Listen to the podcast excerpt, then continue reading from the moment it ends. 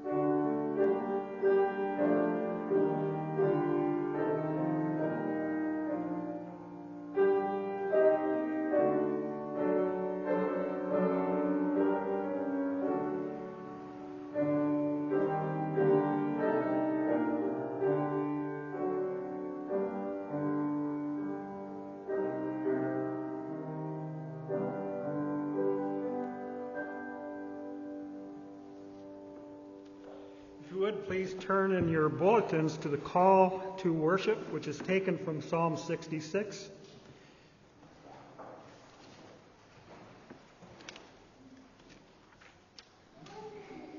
And if you are able, please stand.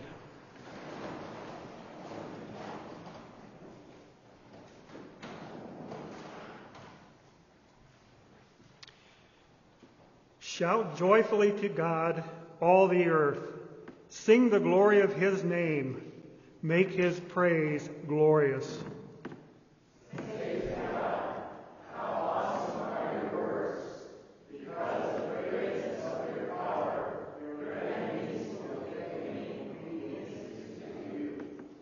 All the earth will worship you and will sing praise to you.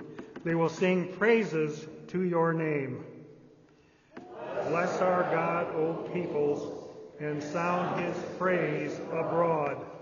So let's sound his praise this morning. If you would turn in your Trinity hymn books to hymn number 35.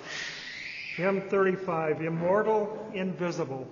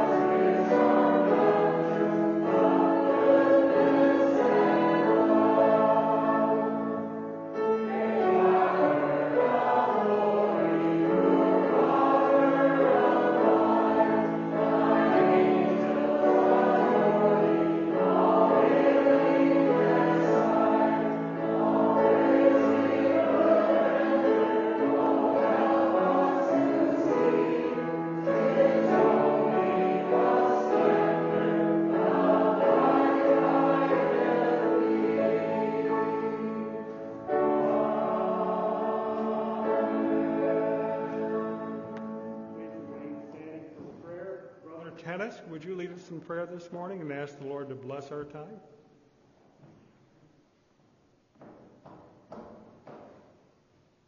Our great Father, our glorious, eternal, unchanging in your ways, we come this day to worship you and you alone, the Holy Trinity, the Father, the Son,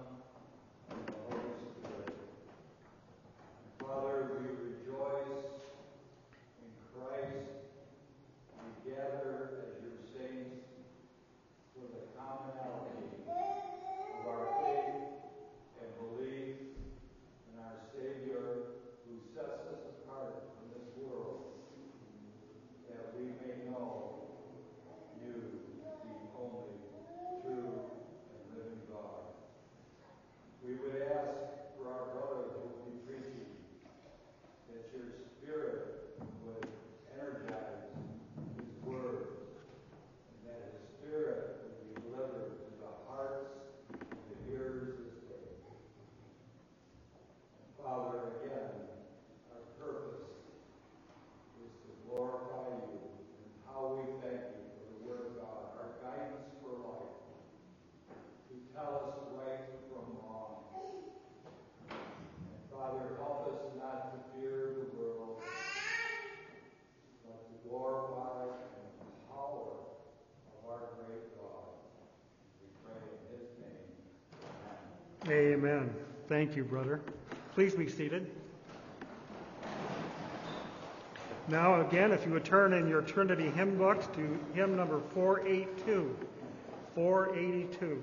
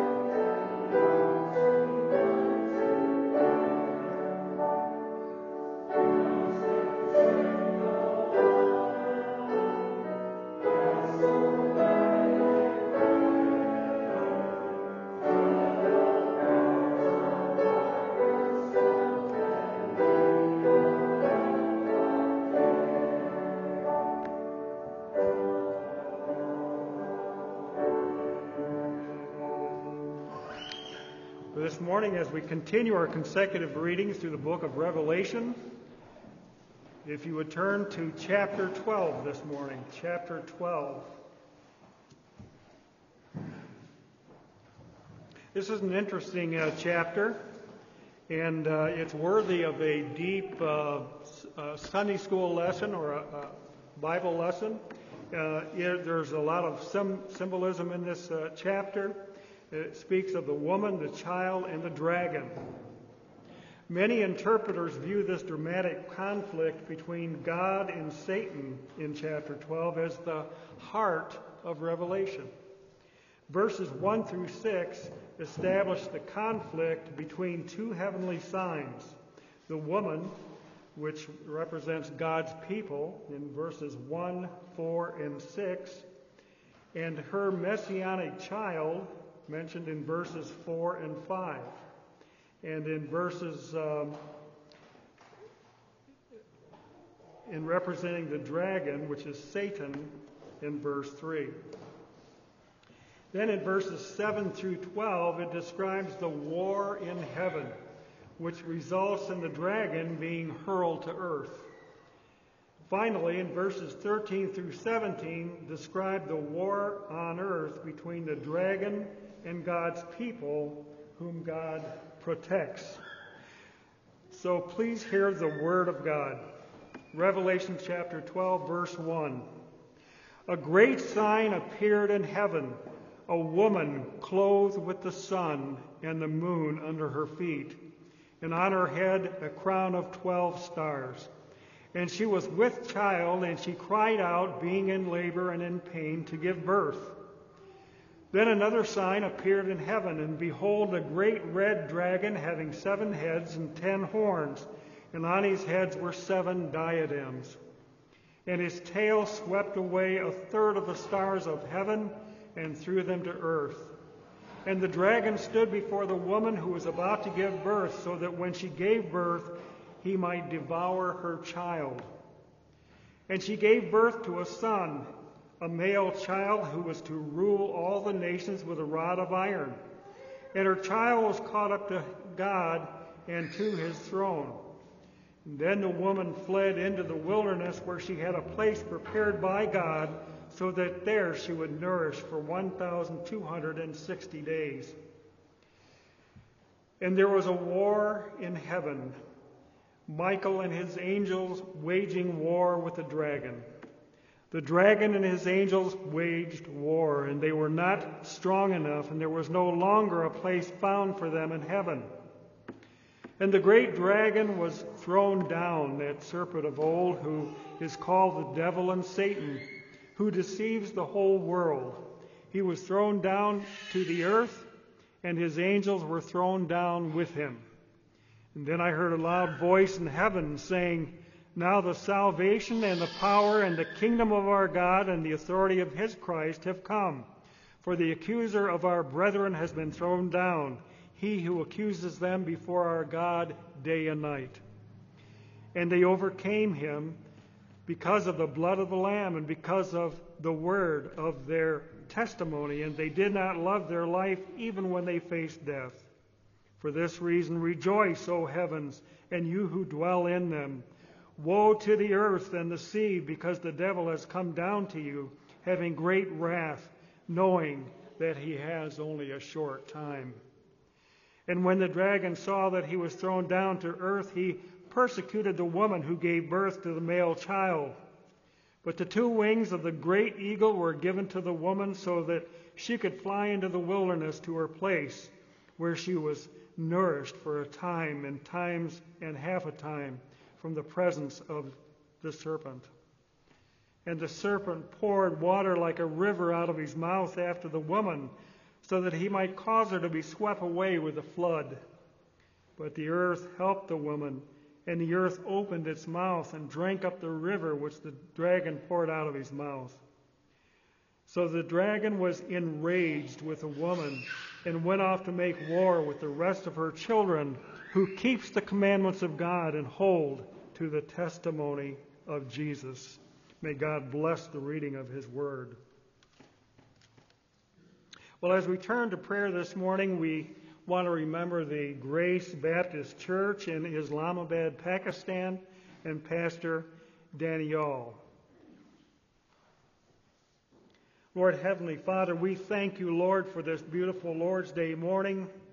We thank you uh, for uh, bringing us together this morning, setting aside the issues of the day, and, and uh, to come here today and to worship you, to lift you up, to magnify your holy name. Father, we ask that you would forgive us of our sins, which are many. Forgive us, Father, of sins of our thought life, sins of the words that we use, sins of the uh, things that we do, and Father, things, uh, sins of the things that we fail to do. Lord, cleanse us this morning and make us fit to worship you in spirit and truth. Lord God, we praise you this morning for you are the sovereign King of the universe. There is nothing that escapes your attention. You are the creator and sustainer of all things. You are gracious. You are faithful and true. You are truly an awesome God, the one true living God, and there is no other. So, Father, we lift you up and we thank you, Lord, for your faithfulness to your children. And we ask, Lord, that you would use us to the extension of your kingdom, that we might be shining lights in this dark world. Father, we thank you for answered prayer. You've been so gracious when we come to you. And, and from our heart, we pour out a request to you. We've been asked to cast our burdens upon you because you care for us. And Father, how thankful we are. Lord, you are, are our rock.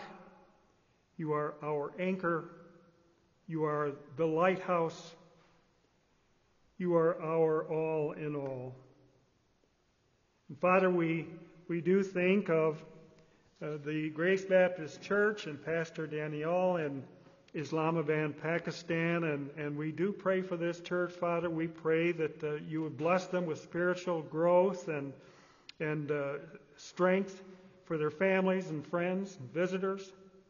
We pray that they would continue to print and distribute Christian books in the Urdu language. We pray that God would guide them to know what books to print, and, and uh, we ask that you would bless that ministry. We pray, Father, that libraries may be established in churches and that bookshops and book rooms may be established in every city in Pakistan. We pray that the seed of the Word of God may become fruitful that has been sown during the family camp and the men's fellowship camp. We pray for our Afghani Christian brothers and sisters so that they can reach safe places and can freely co- continue to glorify our Lord. We also thank you and pray for their daily life needs, and we pray that you would open doors to convey the message of the gospel to needy people. We pray, Father, that the message of the gospel, gospel can be shared continually with non Christian friends who are in contact with them. Father, we do pray this morning for uh, Sister Trish as she is recovering, growing stronger day by day, and we just thank you for her and her testimony. What an example that we can look to in times of suffering. We ask, Lord, that you would be with Sybil and bring, bring uh, healing to Sybil's body. We, we thank you for Pastor Walden and the example that he has shown in his faithfulness to his family and, and the love that he has poured out and the support and the caregiving. Father, we pray that you would bring him back soon. Father, we rejoice this morning with the Bishop family, with Mac and Mac Jr., with Paula and Pam. We ask, Lord, that you would bless them, that you would comfort them uh, through the grieving process. But Father, they, they are thankful that they have hope and that they do not need to grieve as others that do not have this hope. So we thank you for that. We ask, Lord, that you would bring healing uh, to the Perrys, to the Montries, to Marge Ames, uh, Matt Torres. Uh, we pray for Jimmy that you would continue to bring healing to his body and that he'll be back with us soon. We remember Tommy Sue and Rhonda, and and uh, we we ask Lord that uh, that you would intervene in all these lives and those that we have not mentioned. Uh, pray, Lord, that you would uh, strengthen and encourage them in their faith. Father, we pray for our nation this morning. We pray that you would bring genuine salvation to our President, Joe Biden. We pray, Lord, that you would bring salvation to Kamala Harris. We pray, Father, that you would bring, uh, bring about salvation to many uh, that serve in the halls of Congress, uh, that serve on the Supreme Court. Father, we have sinned as a nation, and the abortion rate continues to climb, but we do see some light. And we'd ask, Lord, that you would bring this terrible, terrible uh, thing to an end, that you might save thousands and thousands and thousands of, of the unborn.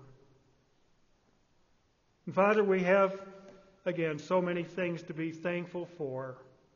But most of all, we are thankful for the Lord Jesus Christ, who, even though we were sinners, he died on that cross at Calvary.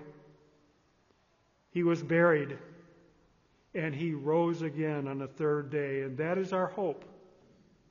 What a blessed hope that is. So, Father, be magnified today, be glorified. Help us, Lord, to be obedient to your precious word. We ask all these things in Jesus' name. Amen.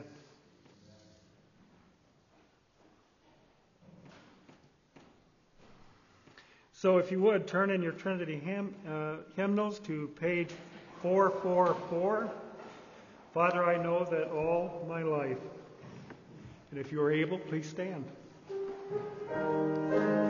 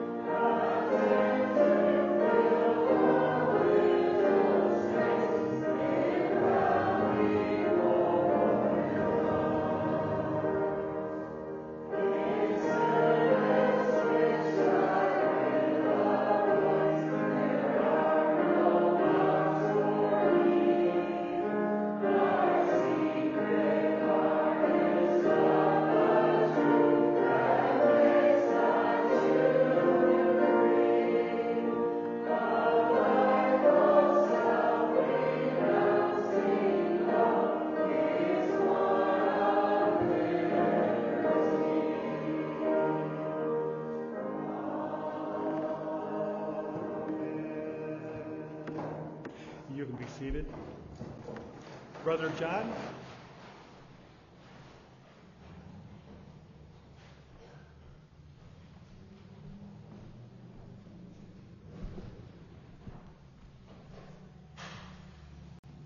I appreciate those readings from the book of Revelation.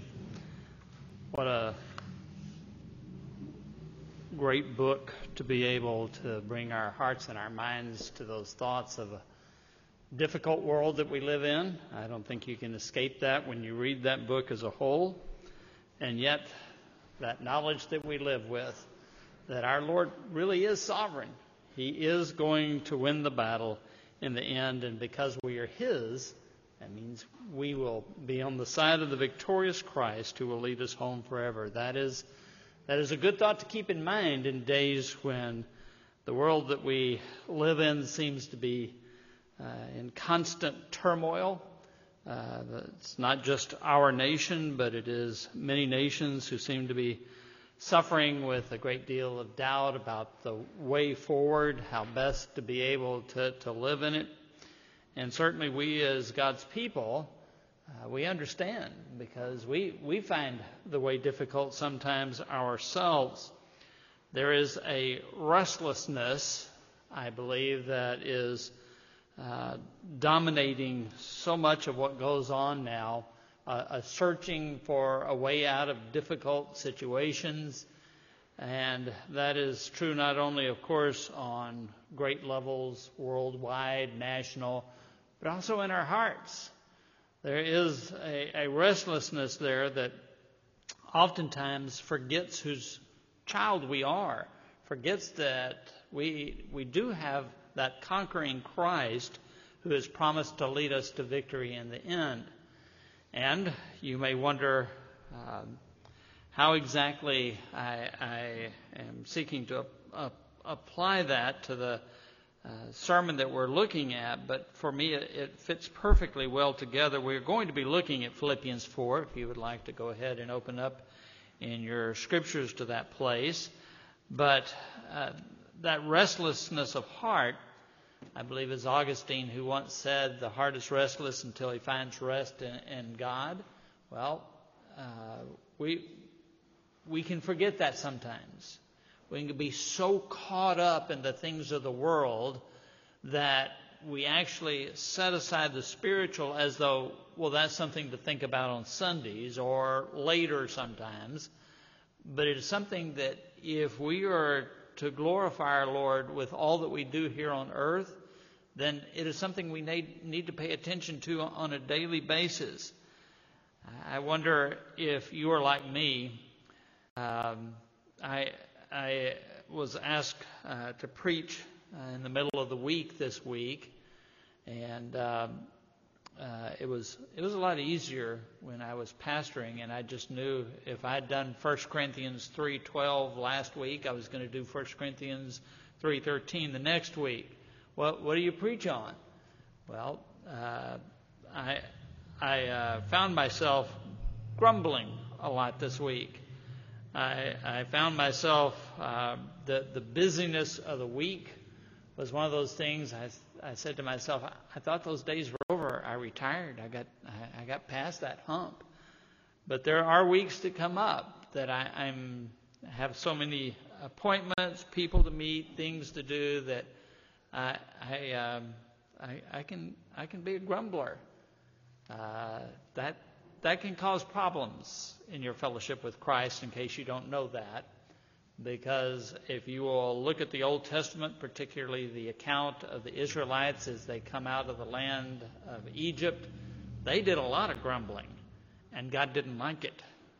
And oftentimes they were judged for that grumbling. So if you think it's a small thing, then uh, you need to rethink that. And, and another of the common characteristics that creates this restlessness of heart I want to speak to today is that that matter of of greed. The, there is a, a, Greek word that lies behind that. I think ultimately it, it stems from the tenth commandment, where we are told not to covet, not to want those things that are not ours. There, there is a uh, a meaning behind the Greek word that is very simply uh, is something along the lines of never enough. Whatever you get, whatever you've longed for, whatever you've dreamed about, you tell yourself, as soon as I get that, boy, life will be life will be easy.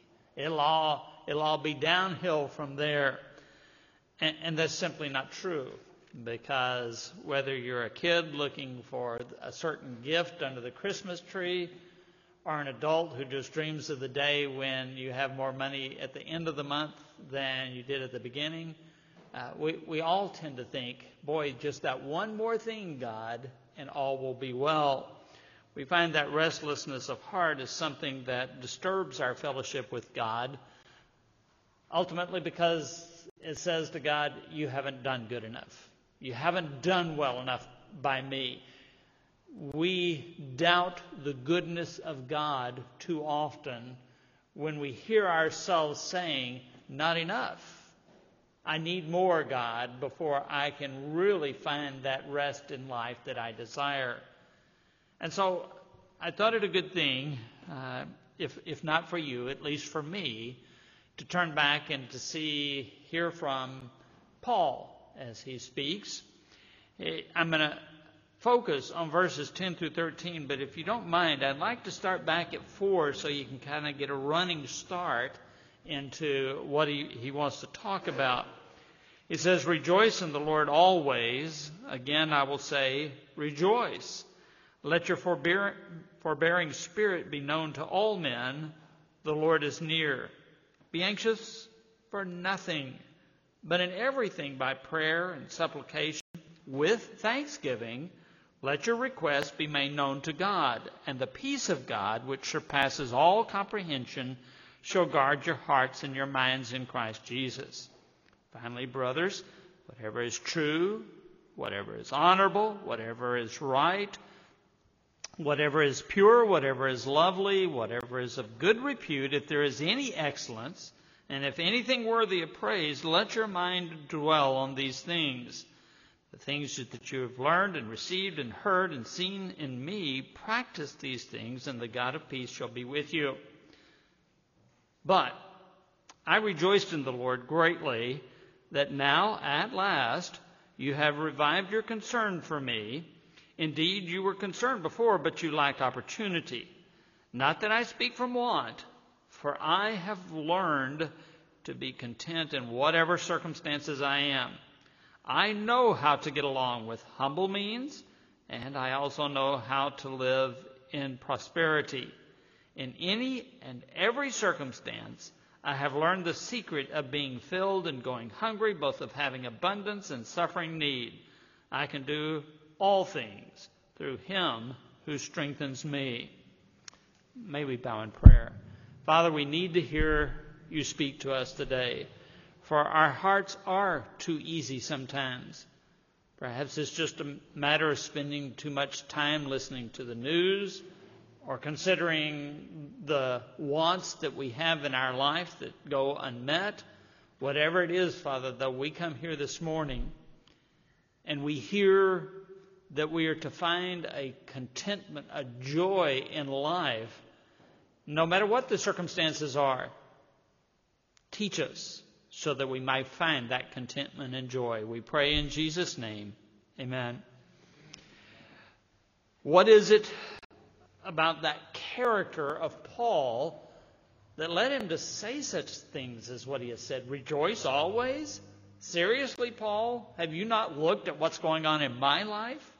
Have you ever thought thoughts like that when you hear these words from Paul? Well, he had an easy. He was an apostle. He, he, he had some something about him that we just don't have available. Well, what utter nonsense, because we have the Spirit of God that he had. That same Spirit dwells with us, empowering us. And did he have an easy life? Uh, go to the letters of, to the Corinthians and read about the beatings that he endured, the times that he spent going hungry, cold at night, imprisoned for his faith in Jesus Christ. Not because he had done bad things, but because he had done good things. He had done what was right in the eyes of God. And this is the man who said to the people listening, You, you rejoice always. And again, I'll say it just in case you didn't get it the first time, you rejoice. This is the man who writes the, the letter that we are looking at this morning. And he, he brings out three things in the the 10th through the 13th verse, I think that can help us to find that contentment in life, that satisfaction with what God has given us at this moment that allows us to say, My God is good, and the life He has given me is good. The first thing that we note is gratitude. A, a gratitude that simply cannot be taken away by the circumstances of life. Paul had reason to be ungrateful. I mean, I certainly don't know that I would have been up in a prison, my feet in stocks, and singing praises to God on the night that I had endured that. I, I don't know that I would have been rejoicing, but he was. He was singing his praises to God because while he may have had cause in some people's minds to be ungrateful, Paul was always grateful that God had put him where he was. And it wasn't just the physical abuse that he suffered. Paul writes this particular letter from prison. He, he writes as one who is enduring at that very moment the, the pains of being away from family and friends.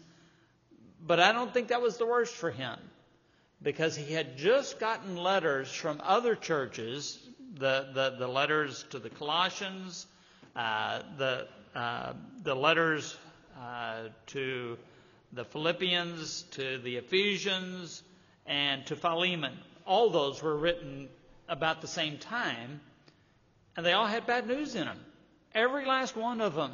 There was not just the concern for his own bodily needs, there was the concern for Christ's church that weighed him down. And anybody who is a leader in a church will tell you that those are heavy burdens to bear. And yet he still find, found cause to rejoice. Despite the things that he was having to endure, Paul never forgot the good things that God had done for him. Despite the problems in the churches, he, he tells the, the Philippians that he is thankful for them. He is thankful for a gift that they had sent to him. It was unexpected in some respects because uh, he had not asked for gifts.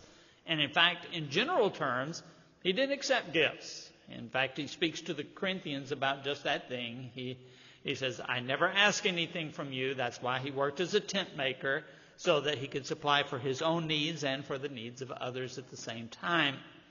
And, and so it was that the Philippians sent a gift, and he, he just found it particularly encouraging at that moment in life.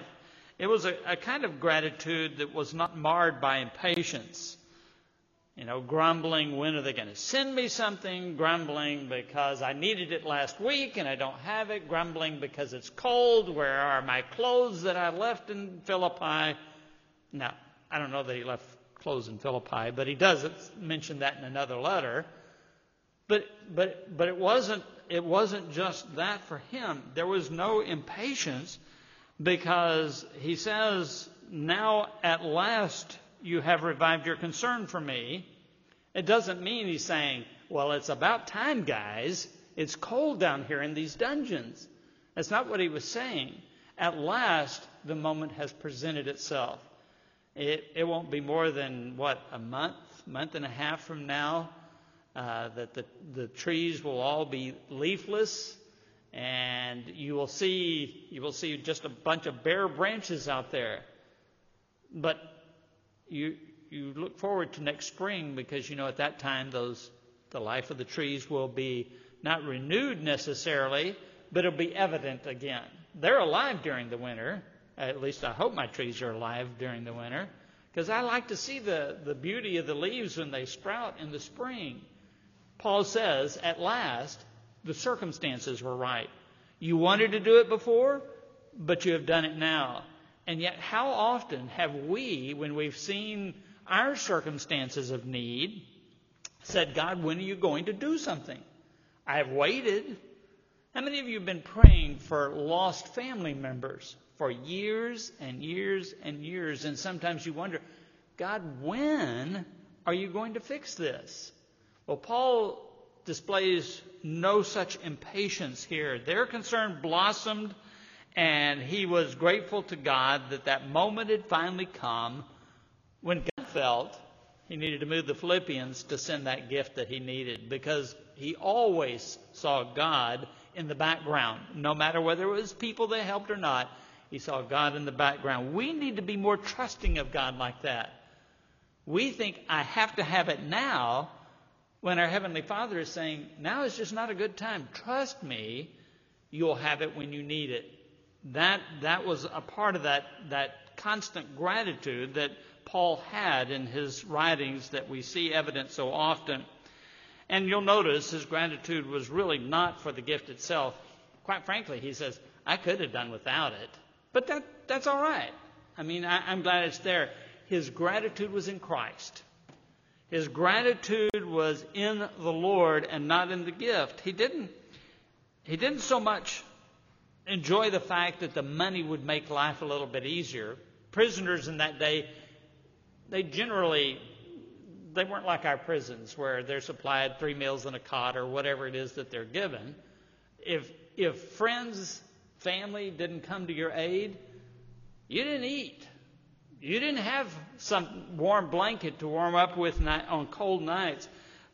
But what was important to him was that he saw in it their faithfulness. Christ's continued work in the Philippian church to help them to grow in the faith and remain steady in their commitment to the Lord and to His chosen servant. When our gratitude is in the Lord, then we are going to find that some of the disappointments of life are just a little less disappointing because we will see that it is simply His timing that we should have to wait. We're actually supposed to grow in that grace of patience. You don't get a good dose of it when you are born again and then just go with that for the rest of your life. Patience is one of those things uh, that that will you should continue to work at as God leads you through your life. And I don't want anybody, any of you, talking to my wife after church about that. There is a satisfaction, secondly, that I think is uh, exhibited here in these, these verses that help us to understand how we find that God glorifying contentment in life, a satisfaction that simply cannot be disturbed. Paul's sense of, of, of uh, contentment was not found in circumstances, which is where our, ours generally is, is to be found. Ancient philosophers, uh, the Stoics by name, had a, a picture of human life that said, all you need to do is get things under control. You know, if you can just settle yourself so that you're not, you're not bothered by what goes on around you, you're fine. Uh, if you're not familiar with Stoic philosophy, uh, I may uh, illustrate my age here, but there, there's a character from the old Star Trek series, the the Spock guy in there he was kind of that guy. And he's supposed to always, nothing bothers him, nothing fazes him, no emotional content to it. That's, that's the way they wanted to order their lives. And essentially, for me, what it boiled down to, as, as far as I could understand it, was just, you know, I'm going to always expect disappointment. That way, if it comes, you know, good. I've already learned to deal with it. Uh, that, that is not Christian. Whatever, however close it may sound to what we're talking about here, that is not biblical in its content. Our, our contentment is different. We do not depend upon the world for joy because we depend upon God for our joy. And you know what? God, our Father, Son, and Spirit loves us. They love us. He loves us so that we never need to wonder is he going to continue to supply my needs? He will. He will in due time.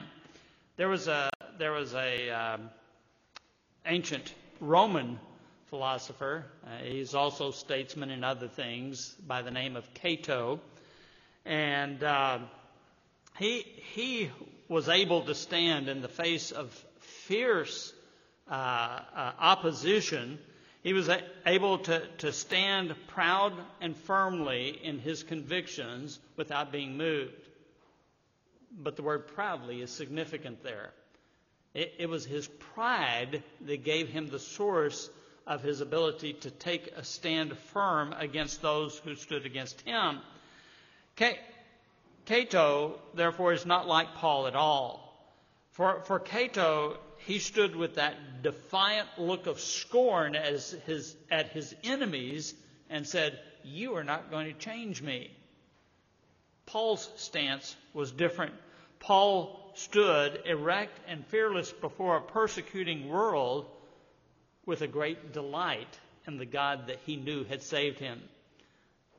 to the end of his days, he continued to say, I don't know why God did this for me, because I was a persecutor of the church. You think he would get over that.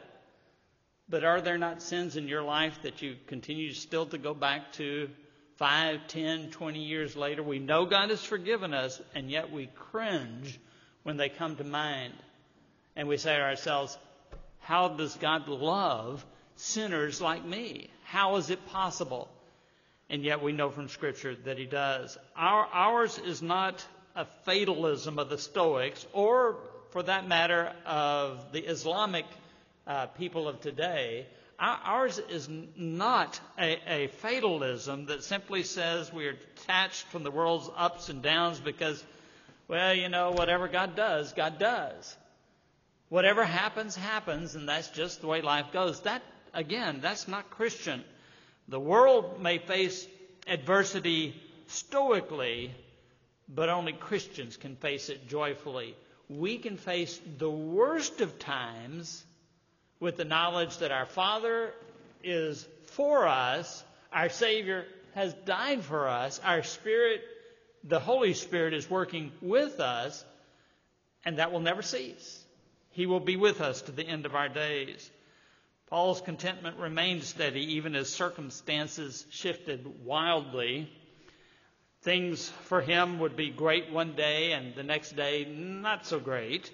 He had learned a secret, but it wasn't like the secrets, though it uses the same word here, mysteries.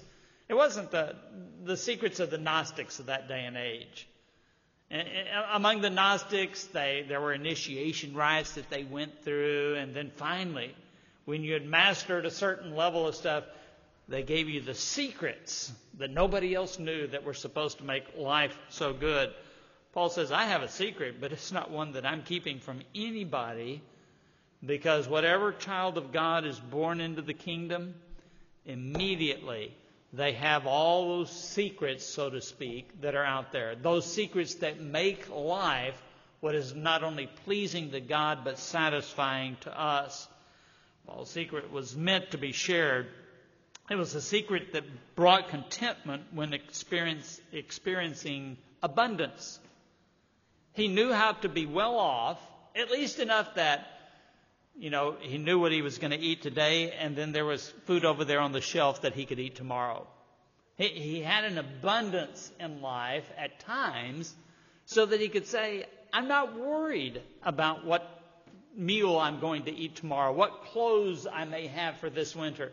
Didn't, didn't bother him because he had it. He knew he had it. And he says, I've learned how to be content there. Of course, the response of so many people was, well, of course, I could be content if I knew where my next meal was coming from, if I knew that there was money in the bank, if I knew that my health was good. Well, sure, I could be content. And yet, how often do we read of people out in the public eye who seem to have everything? They have power, they have money, they're popular, everybody wants to be close to them, and then we read one day that they committed suicide. It, that is not what does it for people. You cannot fill, fill that, that hole in the heart that exists when you don't have God, whatever the world may give you. And so Paul had found that in abundance, he could say very simply, This is God's gift to me. You remember what he, what he says in, in one of his letters. I don't remember which one it is. He says, But so long as you can give thanks to God for it, man, eat up. Enjoy the meal that you have. Enjoy the, the good things of the world that God has given to you. But of course, just be aware that there's also going to be those days of poverty, those days of lack, of want, of need in your life that come along. He says, That's all right because I've learned contentment in those situations also. He knew what it was like to live humbly, rejected by friends, family, Remember, he grew up a, a, a Pharisee in a time when the Pharisees were well thought of people.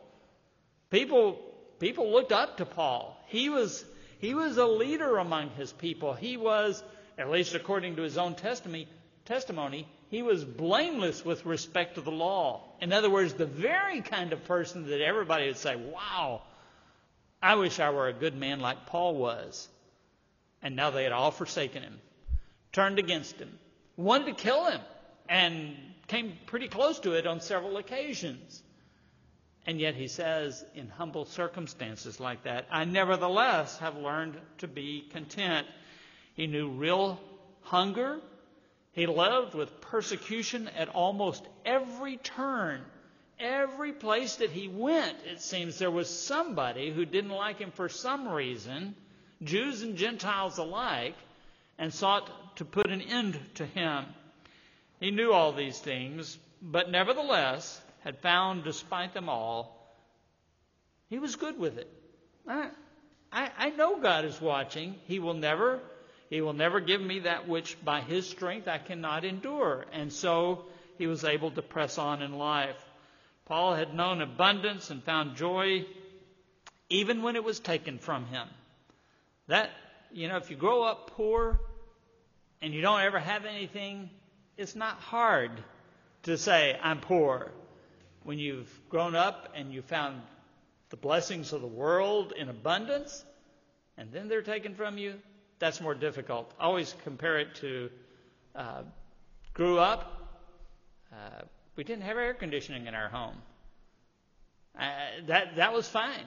I lived without air conditioning and tolerated it. I guarantee you, you try to take away my air conditioner now in the middle of the summer, I'm I'm I'm gonna be upset with that.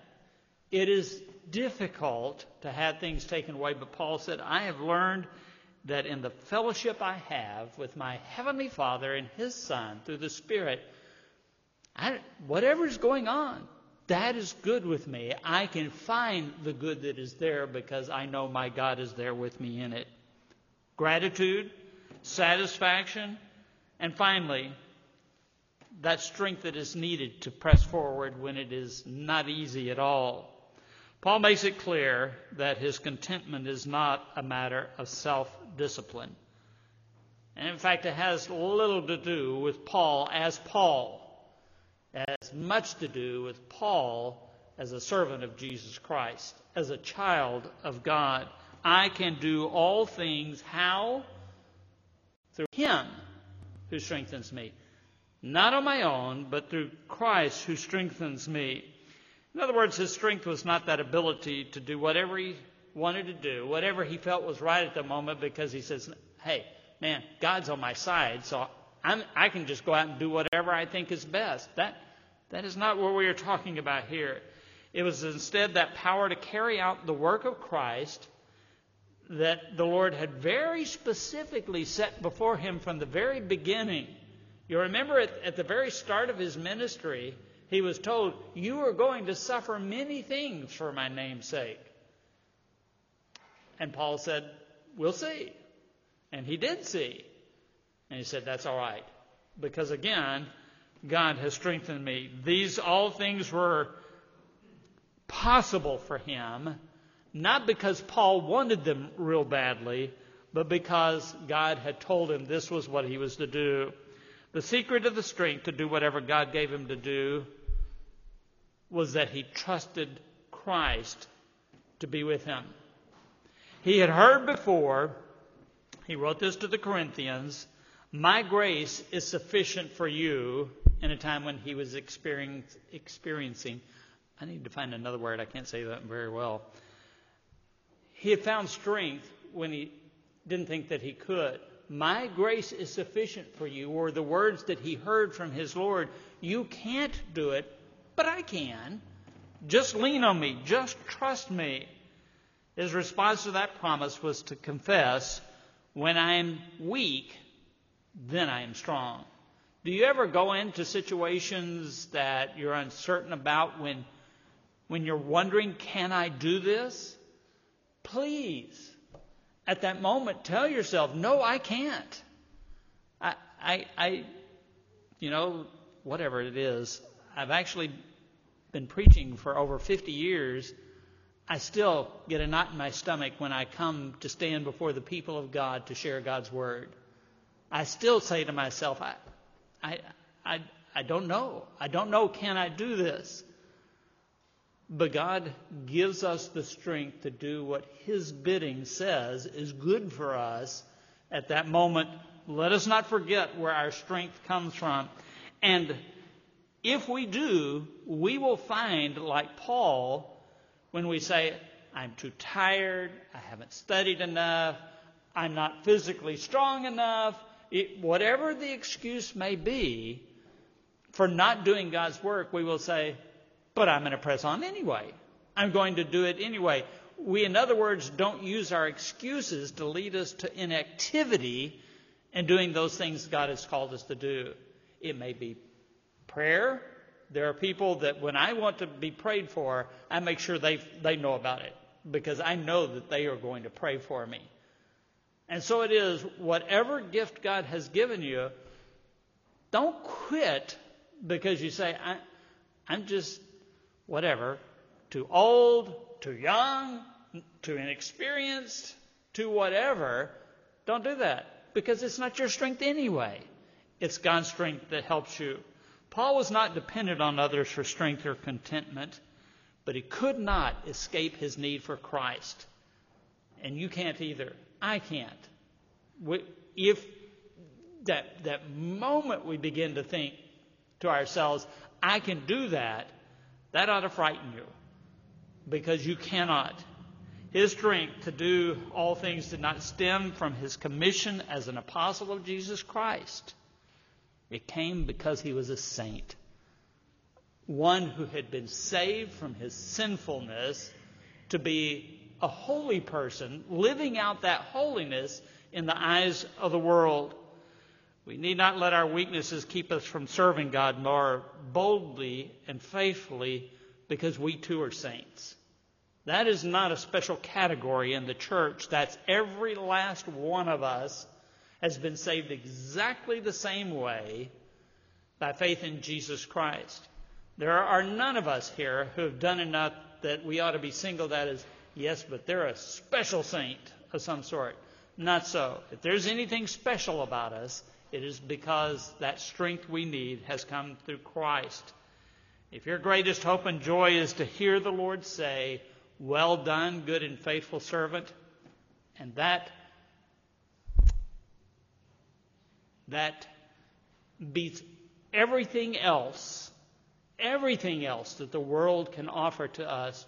Well done, good and faithful servant from the Lord of the universe.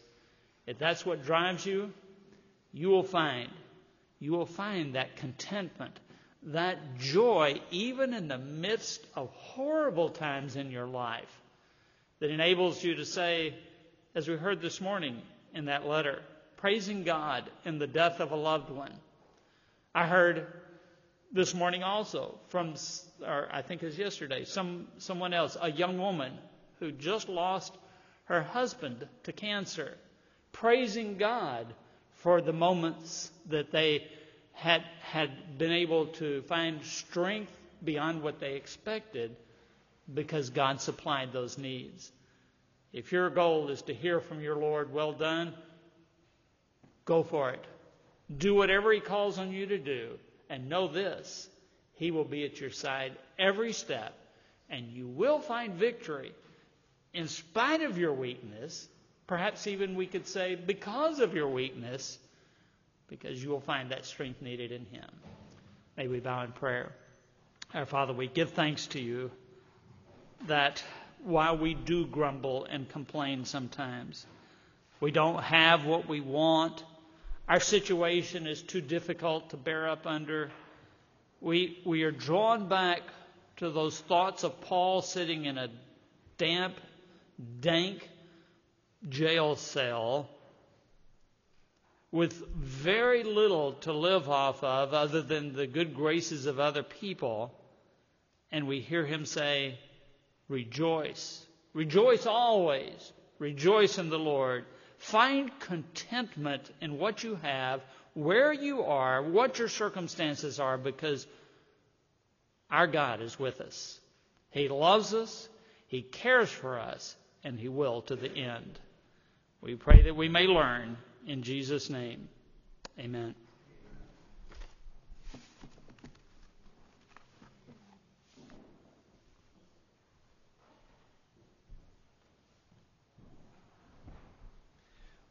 Well, thank you, Brother John. If you would please turn in your hymn books, in your um, Hymns of Grace hymn books, to hymn number 389. 389.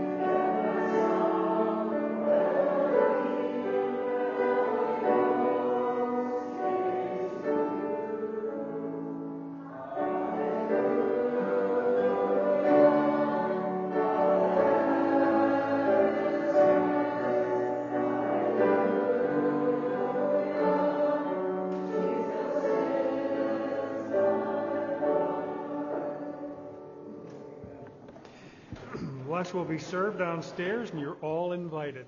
You are dismissed.